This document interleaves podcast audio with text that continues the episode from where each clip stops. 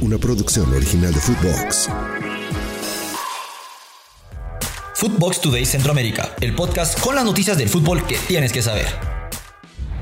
Guatemala, cremas, vive. Comunicaciones de Guatemala tendrá el honor exclusivo de ser el único equipo del país en el torneo de clubes más prestigioso de la región.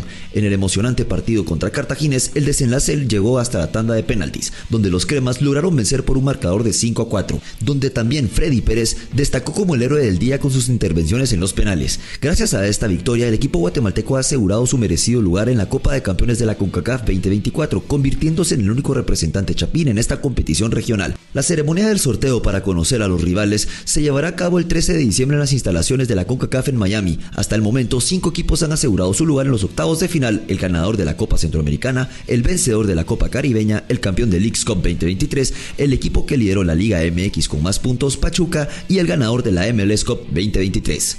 Antes de continuar con nuestras notas, los invito a que vayan y le den seguir a Footbox Today Centroamérica. Escríbanos qué les pareció este episodio y nos califiquen con 5 estrellas.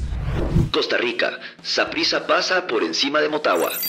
Deportivo Saprissa literalmente pasó por encima de Motagua en un partido donde solo existía un equipo. El monstruo morado y un lleno total de aficionados vivió la vuelta del repechaje por un boleto a la CONCACAF Liga de Campeones y desde el momento que rodó el balón Saprissa fue con todo a buscar su boleto. Transcurría el minuto 2 cuando con un cabezazo de Ariel Rodríguez se abriría el marcador ante el conjunto catracho que inició el duelo completamente dormido. Antes del minuto 10, Kental Waston pondría el 2 tantos a 0 y encaminaba al Saprissa a una Conca Champions más, pero Motagua intentaría revivir antes de culminar la primera mitad. Para el minuto 45, el Deportivo Saprissa sellaría prácticamente su boleto con una definición de Orlando Sinclair. Y para la segunda mitad, Motagua intentaría revivir, pero Saprissa y su poderío defensivo se encargaron de neutralizar cualquier tipo de ataque de los azules. Por último, en el minuto 85, el cubano Luis Paradela pondría el 4 tantos a 0 definitivo y llenó de alegría al monstruo morado y al estadio Ricardo Saprissa. La cuenta oficial de Twitter de la Liga de Campeones de la CONCACAF ya dio la bienvenida oficial al Deportivo Saprissa y también nosotros desde Footbox Today Centroamérica felicitamos a los morados. Se define primer finalista de la Copa Centroamericana. La semifinal de vuelta en búsqueda del primer finalista de la Copa Centroamericana se disputó ayer por la noche y con un empate a dos en la ida, un emocionante duelo se esperaba que iba a ser un gran partido. La Liga Deportiva Alajuelense y Herediano se enfrentaron en un duelo muy intenso donde desde el minuto 1 ambos equipos conocidos por ambos ser costarricenses buscaban el pase a una final que estaría para cualquiera. Transcurría el minuto 7 cuando Celso Borges, una leyenda del fútbol tico, pondría por delante en el marcador y en el enfrentamiento agregado a la Liga Deportiva Alajuelense y la intensidad no cesaría para ninguno de los dos equipos. En el minuto 39, Gerson Torres igualaría las acciones con un tremendo remate de fuera de área y así culminaría la primera mitad.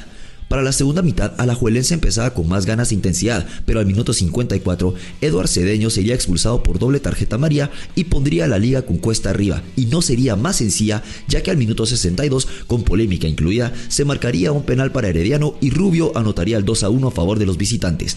Tras la ventaja en el marcador y con más jugadores en el campo, Herediano cometió el error de meterse a cuidar el resultado y con los 8 minutos que dio el árbitro en el agregado, la liga tendría una oportunidad más y en el minuto 92 Ala Cruz cometería el gravísimo error de derribar a Venegas en su propia área y con un penal de Joel Campbell se encargaría de enviar la serie a la tanda de penaltis. En los penales, Moreira, guardameta de Alajuelense, se haría grande atajando el primer penal de Herediano y encaminó a los rojinegros en el resto de los cobros, donde todos los jugadores de Alajuelense cobraron de una forma excepcional sus respectivos penales, pero en el último cobro Joel Campbell se resbalaría y también armaría polémica, ya que aparentemente había tocado con los dos pies el balón, pero el árbitro otorgaría la victoria a la Liga Deportiva Alajuelense y con esto se conocería el primer finalista de esta Copa Centroamericana en su edición 2023 y hoy se conocerá al segundo participante cuando se enfrentarán Real Estelí, el Mata Gigantes y el Club Atlético Independiente de Panamá. Antes de continuar con nuestras notas, los invito a que vayan y escuchen nuestros otros podcasts de Nación Fútbol Centroamérica, Archivo Chapín, todos los jueves en todas nuestras plataformas de audio.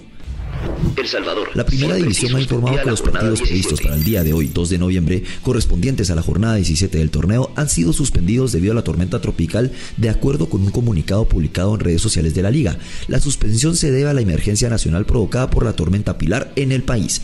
El comunicado menciona lo siguiente, debido a la declaración de emergencia por parte del gobierno central a causa de la tormenta tropical Pilar, el directorio de la primera división de fútbol ha decidido suspender completamente las jornadas de todas las categorías que estaban programadas para el jueves 2 de noviembre. La liga también asegura que se comunicará en una fecha posterior la reprogramación de estos partidos.